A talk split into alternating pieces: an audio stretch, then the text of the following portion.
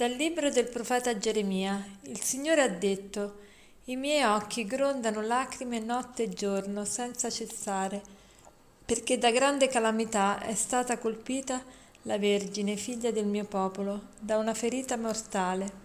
Se esco in aperta campagna, ecco le vittime della spada. Se entro nella città, ecco chi muore di fame. Anche il profeta e il sacerdote si aggirano per la regione, senza comprendere. Hai forse rigettato completamente Giuda? Oppure ti sei disgustato di Sion?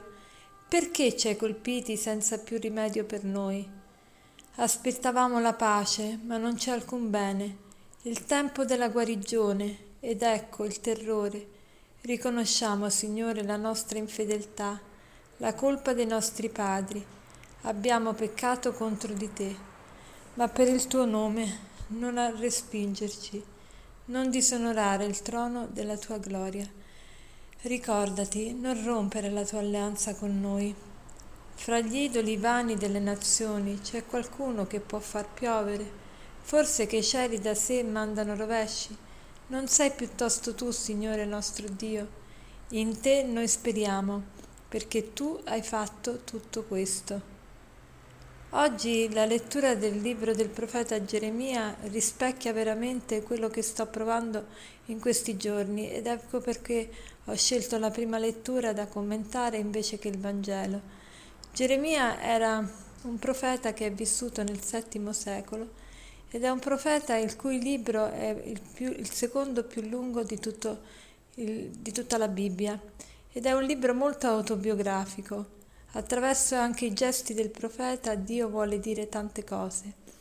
Il profeta lamenta questo periodo di, di fame, questo periodo di guerra, un periodo di crisi, un po' un periodo che, in cui viviamo un po' tutta l'umanità e poi ciascuno anche a livello personale e individuale.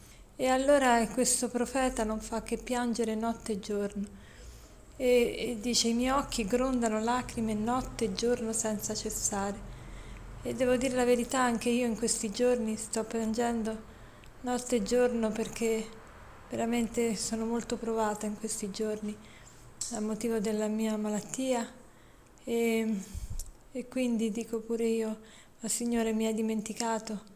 Anche qui dice, ma riconosciamo Signore la nostra infedeltà però poi dice, col- perché ci hai colpiti senza più, non, senza più rimedio per noi?